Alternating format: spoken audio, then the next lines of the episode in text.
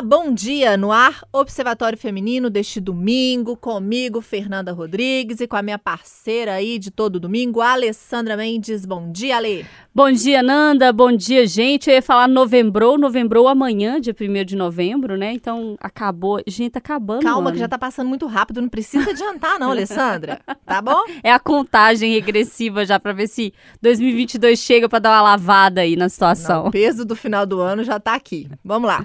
E hoje a gente recebe aqui a deputada estadual Ana Paula Siqueira, da Rede. Deputada, muito obrigada por ter aceitado o nosso convite.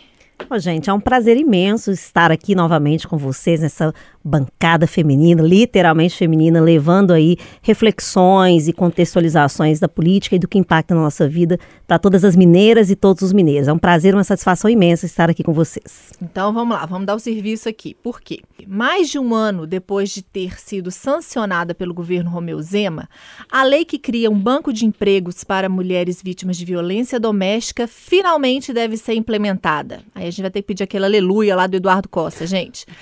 A partir do dia 15 agora de novembro, as empresas podem começar a se cadastrar. O lançamento do programa, a vez delas, será no dia 25 de novembro. A gente fez uma matéria recente, né, falando sobre esse assunto aqui na Tetiaia, e agora vamos voltar com o assunto, dessa vez para comemorar. Finalmente vai sair do papel. E a Ana está aqui justamente porque ela é autora desse projeto, né? E vai contar para a gente, parece que já teve reunião aí com a CDL, com empresários.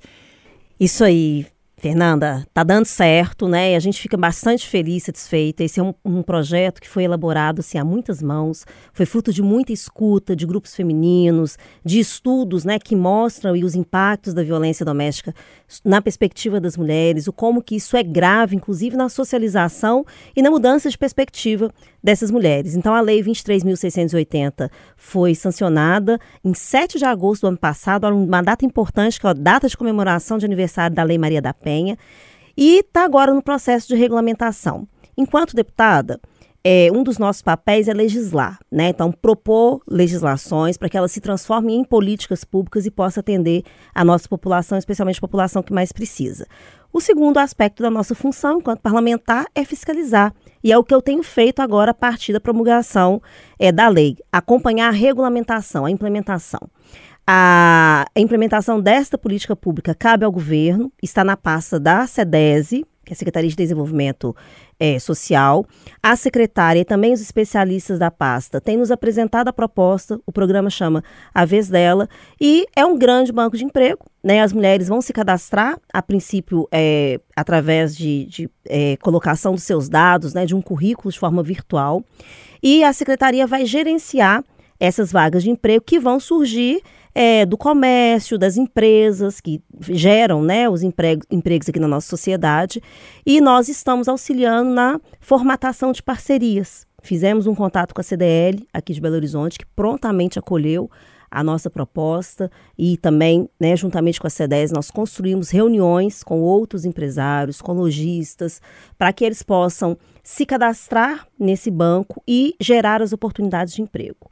É, segundo a CEDESE, é, o programa tem um, um, sistema, né, um programa que vai conciliar as oportunidades de vagas com o perfil dessas mulheres. E aí sim dá essa oportunidade de emprego para elas. Porque a gente sabe, né, Alessandra, que uma das dificuldades muita, né, da mulher sair de casa e se livrar ali do agressor é a questão financeira, para se manter, manter os filhos. Então, por isso que a gente está falando que é tão importante, vai dar dignidade, vai dar a possibilidade de uma liberdade, de sair dessa situação de violência mesmo que elas vivem, né? Pois é, e infelizmente não é raro, é, é inclusive muito frequente a gente ouvir de vítimas de violência doméstica que é, estavam naquela situação, que aquela situação se perpetuou durante muito tempo pela falta de um apoio financeiro, pela falta de uma condição financeira. Então, o parceiro sustentava a casa e às vezes tem dois, três filhos e não tem condição de sair. Ah, porque como é que eu saio com os meus filhos? Eu vou sustentar eles como? Ah, mas a casa, como é que eu abandono a casa? E aí eu sustento como?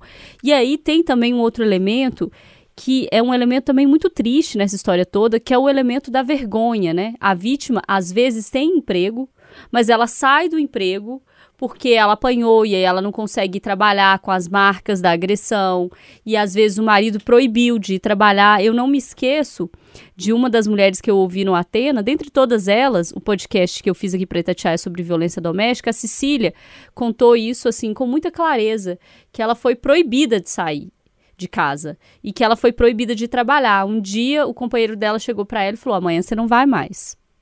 Mas por quê? Não porque eu não quero. Eu quero que você fique em casa, você é minha mulher, você vai ficar em casa. Então a primeira coisa que ela perdeu foi a autonomia financeira. Sem autonomia financeira, ela não tinha condição de se manter. Nem se ela tivesse filho, que ela teve filho posteriormente, é, mas nem se ela não tivesse. Como que você se mantém? Sem casa, sem emprego, como é que faz? E aí você vai buscar um emprego. Quando você vai buscar um emprego sendo vítima de violência doméstica, tem várias limitações. Você não sai no horário se, se o companheiro agressor não permitir. Às vezes, ela é, ela tem medida protetiva e ele tem tornozeleira, e aí tem uma limitação de distância, de condição de, de locomoção. Então, assim, é uma série de fatores. E eu acho o banco espetacular justamente para olhar para essas necessidades dessas mulheres, para que elas não sejam revitimizadas, para que elas tenham essa situação, essa condição de uma saída, né, deputada? Porque é, você também ouviu, eu sei disso, muitas mulheres nessa situação, inclusive uma delas em Ipatinga que saiu dessa situação e que agora emprega outras mulheres que passaram pela mesma situação e sabe muito bem da importância, o que que o emprego, o que que a renda significa na hora de sair da violência doméstica. Alessandra, e você está trazendo aqui aspectos muito importantes. A principal motivação da, da nossa propositura é o Estado estender a mão para essas mulheres e elas terem a oportunidade. Da forma que nós estamos hoje, a única, a única situação que ela se encontra é se submeter à situação de violência. Quando ela tiver a oportunidade do emprego, ela vai ganhar não só a autonomia financeira como a autonomia, a própria autonomia, né, de decidir o que ela quer para a vida dela. Quebrar esse ciclo de violência precisa de vários aspectos, né? Porque a violência doméstica é um grande problema social, mas ele é um problema com muitas interfaces.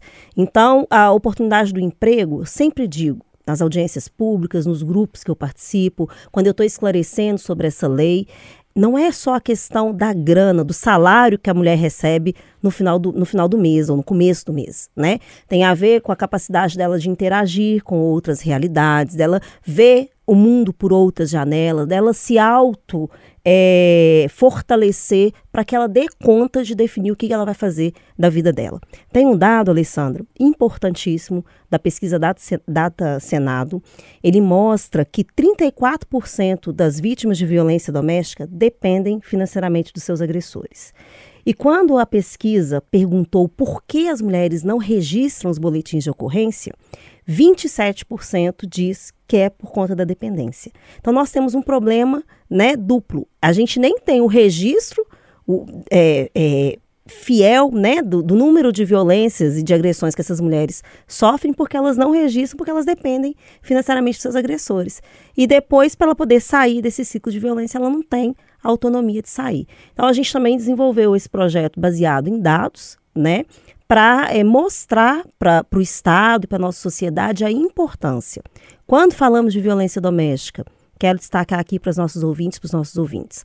Nós estamos falando não é só da violência física, aquela que deixa a marca no corpo das mulheres. Nós estamos falando da violência psicológica, que inclusive agora é crime no Brasil, né? Está dentro do Código Penal. É um importante avanço que nós tivemos esse ano. E a violência psicológica, gente, ela destrói né, o ser humano, ela diminui a mulher, ela faz com que essa mulher tenha mais necessidades de é, impulsos para ela poder ter uma plenitude de vida. E a violência psicológica ninguém vê. Né? É algo que a pessoa sente ali naquele espaço que ela está, a humilhação que ela passa, a diminuição. Muitas mulheres vítimas de violência psicológica nem se sentem mais capazes de nada né? Nem de cuidar de filhos, nem de cuidar de si próprio, nem de trabalhar. Então esse projeto ele é de fato um estender a mão para essas mulheres, um dar uma oportunidade de gerar realmente uma vida mais digna. Os tipos de violência não são só esses, né? Uhum. Física, psicológica, sexual, moral e patrimonial. É desse tipo de violência que a gente está falando aqui e por isso é tão importante essa iniciativa do Banco de Empregos. E a gente está falando aqui, e fala sempre aqui, sobre a importância da gente ter essa representatividade na Câmara, na Assembleia, de ter mulheres também falando por nós e, defendendo direitos para nós mulheres. E aqui é, é, importante também a gente frisar que essa questão da violência doméstica é um problema de toda a sociedade. E nesse projeto está aqui governo do Estado, Assembleia Legislativa, os empresários, como que também é bacana ver que está todo mundo se mobilizando, né? Que não é só a deputada na Assembleia que teve a iniciativa, mas que ela foi acolhida, que as pessoas entenderam. É, demorou um pouco, né? Demorou um ano aí para sair do papel, mas foi. Mas mesmo assim, os empresários que estão ouvindo a gente, que querem participar, que se interessaram pelo projeto, como é que funciona? Eles, os empresários eles vão poder se inscrever através da plataforma do governo do estado, o link está direto lá na secretaria, na SEDESE, né? Depois que lançar, agora da, dia 15? Depois de lançado, dia 15. Vão fazer um cadastro. Segundo a SEDESE, é um cadastro simples, onde a empresa registra os seus dados e ele vai lançar as vagas colocando seus, os perfis. E é muito importante a iniciativa não só da CDL, aqui de Belo Horizonte, que convocou um número grande de empresários para conhecer o programa, para que posteriormente eles possam aderir. Já existem várias manifestações de adesão. E é também, assim, quero destacar a importância deste programa aqui, da Rádio Tatiaia, tá trazendo essa discussão, porque nós vamos e precisamos, e é o meu grande desejo, que essa política pública esteja interiorizada. Nós precisamos atingir não só Belo Horizonte, a grande metropolitana, que vai ser o passo inicial né, para a implantação desse projeto, mas nós precisamos que o norte de Minas, que o Vale do Jequitinhonha, que o Vale do Mucuri, que o sul tenha também esse acesso. Então, todos os empresários, toda a cadeia produtiva, né, do comércio, da indústria, todos possam se cadastrar, possam ser parceiros dessa iniciativa. Quando a gente é, conseguir superar essa problemática da violência doméstica, o impacto positivo é para toda a sociedade, não é só na perspectiva das mulheres, né?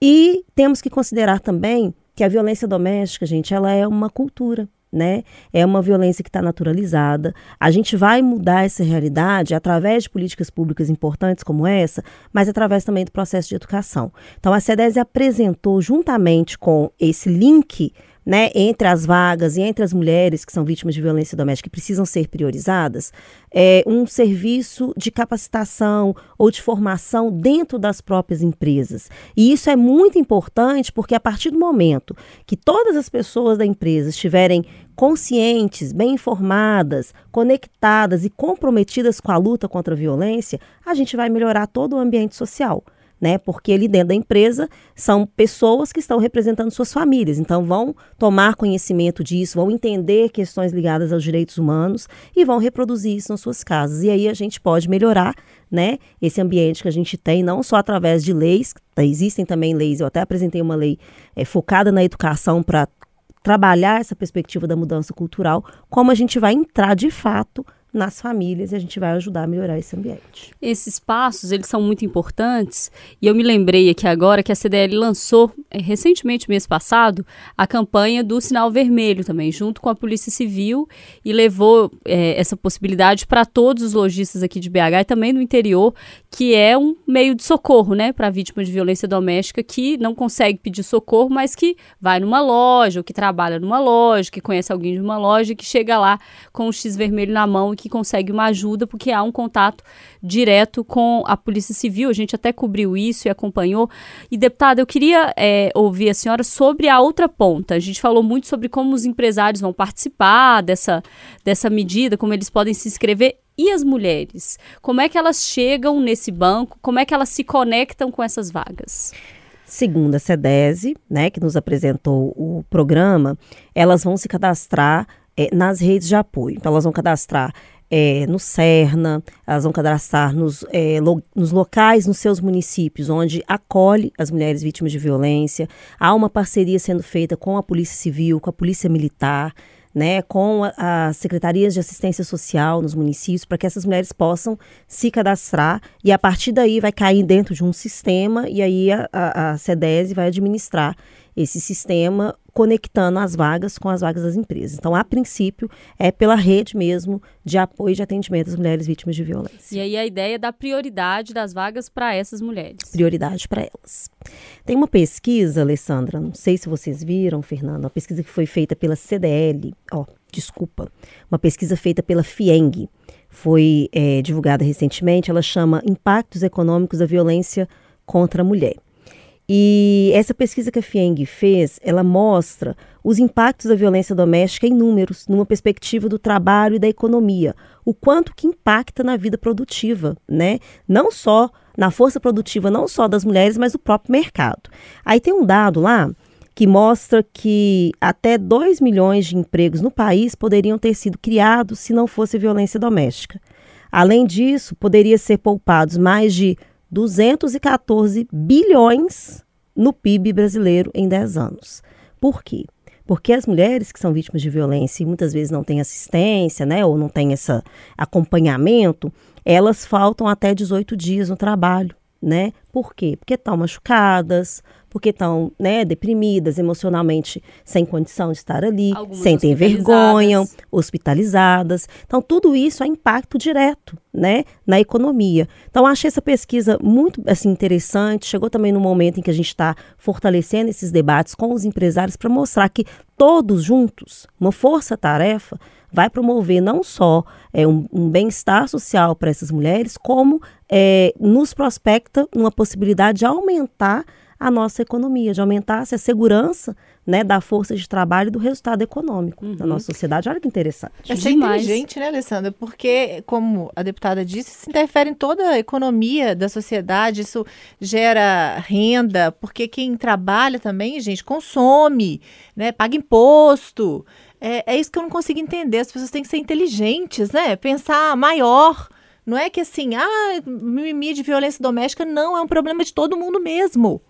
É, e, e, e nessa linha, eu proponho até uma reflexão, porque a gente ouve muito e com muita frequência, eu ouvi inclusive essa semana, sobre um caso de feminicídio. É, uma pessoa virou e falou assim: Ah, mas por que, que ela não saiu de casa? Ah, mas por que, que ela não foi para casa do, do pai, da mãe? Não tinha para onde ir. E aí eu vou recorrer de novo à Atena, que eu lembrei da Antônia falando assim: ela tinha duas filhas com, com o agressor. E, e ela foi para casa da mãe, chegou na casa da mãe, que é uma senhora de idade, criada em um outro contexto social, que falou: "Não, minha filha, é casamento é para a vida toda. Você tem que aguentar as adversidades. Casamento é para a vida toda". E aí ela voltou para casa e aí ouvia dos vizinhos que ouviam ela apanhando, que nunca socorreram ela, e os vizinhos falaram assim uma vez com ela: "Mas aqui, você gosta de apanhar, né?" Porque por que, que você não saiu de casa? E ela falava, eu achava aquilo muito engraçado, porque todos eles me julgavam, falando que eu gostava de apanhar, porque eu estava em casa, mas ninguém me estendia a mão. Ninguém falava assim, fulana, fica aqui em casa. Deixa seus filhos aqui, eu olho seus filhos enquanto você vai procurar algum emprego, enquanto você vai fazer alguma coisa. Mas não, eu tinha que dar conta de toda a minha vida sozinha, ainda daquele julgamento das pessoas falando comigo. Mas você apanhou porque você quis, você voltou para casa porque você gostava de apanhar, porque por que você não procurou uma outra alternativa? E aí eu proponho essa reflexão pra gente, assim, pra gente que tem na família, próximo, alguém que tem esse pensamento, que não é, infelizmente, um pensamento raro, é um, um pensamento muito difundido, que é volta para casa porque gosta de apanhar, ou porque aceitou porque quis, sem ter ideia de todo esse contexto, né? Que dentro de casa tem uma família, tem crianças, tem uma mulher que não consegue sair, se desvincular, e que é uma grande saída o emprego, é um problema para a economia, é um problema social, é um problema para todo mundo. Que enquanto a gente não conseguir o ideal, que é uma sociedade em que não exista mais a violência doméstica, seja ela em qual esfera for, a gente tem que buscar saídas para que as mulheres que hoje passam por essa situação consigam sair. E uma dessas é o banco de empregos. Então, assim, por isso que a gente celebra muito, é uma bandeira nossa na Itatiaia, é a luta contra a violência doméstica, a gente celebra muito quando tem uma opção que a gente vê e fala, ufa, vai ajudar isso vai conseguir, inclusive, salvar vidas, né, deputada? Porque a gente sabe que é vida em jogo. Alessandra, você está falando aqui do caso da Antônia, eu, eu fico completamente arrepiada, assim, porque as audiências públicas, nos mais diversos espaços que a gente tem feito, ela vem mostrando a, essa realidade, assim, de forma muito nua e crua, né, como o ditado popular, assim. É, e a gente fica, assim, espantado, porque é salvar vidas. O número de feminicídios aqui no estado de Minas Gerais, ele cresce. O crime de violência doméstica, segundo os dados da Secretaria de Segurança, é, que participou conosco de uma audiência pública na Assembleia, mostrou que o único crime que cresceu em Minas Gerais foi justamente o crime de violência doméstica. O maior número de registros de feminicídio, quando você vai ver a história daquela mulher, são mulheres que não tinham registrado nenhum boletim de ocorrência. Elas suportaram essa situação de violência caladas, né? Seja por uma questão cultural, de que a mulher tem que se submeter mesmo, tem que aguentar firme as pontas lá, as porradas, né? Seja elas físicas, sejam elas emocionais. E tudo isso faz com que a gente perca a vida das mulheres. E o que a gente quer, na verdade, é que as mulheres estejam sempre vivas, que elas estejam vibrantes e que elas tenham, sejam respeitadas. Ninguém, né, nasceu para ser submetida a nenhum tipo de violência, a nenhum tipo de discriminação, a nada. As pessoas nasceram para serem plenas, para terem direito, né, de viver. E a nossa Constituição também garante aí os direitos de, de, de vida. Mas é, a Antônia, ela é um caso, ela teve a oportunidade de contar para gente, né? E o tanto que está sendo silenciada por aí. Então, o projeto, a lei 23.680, ela é esta janela de oportunidade para ajudar as mulheres, inclusive, a quebrarem o ciclo de violência, porque são múltiplos fatores. Mas o emprego, a autonomia financeira, é, decisivamente é um dos mais é, necessários de serem cuidados e que pode ser cuidado através de política pública. Uhum. Agora, Fernando, o recado é que a gente não dá refresco, não. A gente está comemorando que vai implementar, mas a gente vai acompanhar, né? E a gente não pode desistir das mulheres. É, recentemente, a gente teve relatos de uma entrevista de um feminicídio é, onde a, a mãe ouviu a filha apanhar até morrer numa casa vizinha. Ah, mas não, não, era normal. Era normal, então a gente achou. Ela nunca quis registrar a ocorrência, nunca registrou a ocorrência. E a gente já tentou ir lá várias vezes e não queria. E isso foi tão doído de ouvir, porque eu sou mãe, que eu falei, gente, a gente não pode desistir. Foi lá uma, duas, três mil vezes, porque a vida vale muito mais do que isso esse esforço de você estar tá lá constantemente falando: minha filha, não é assim, não funciona assim, vamos sair disso, eu te ajudo. É, para sua vizinha, para sua amiga, para quem. Não vamos desistir.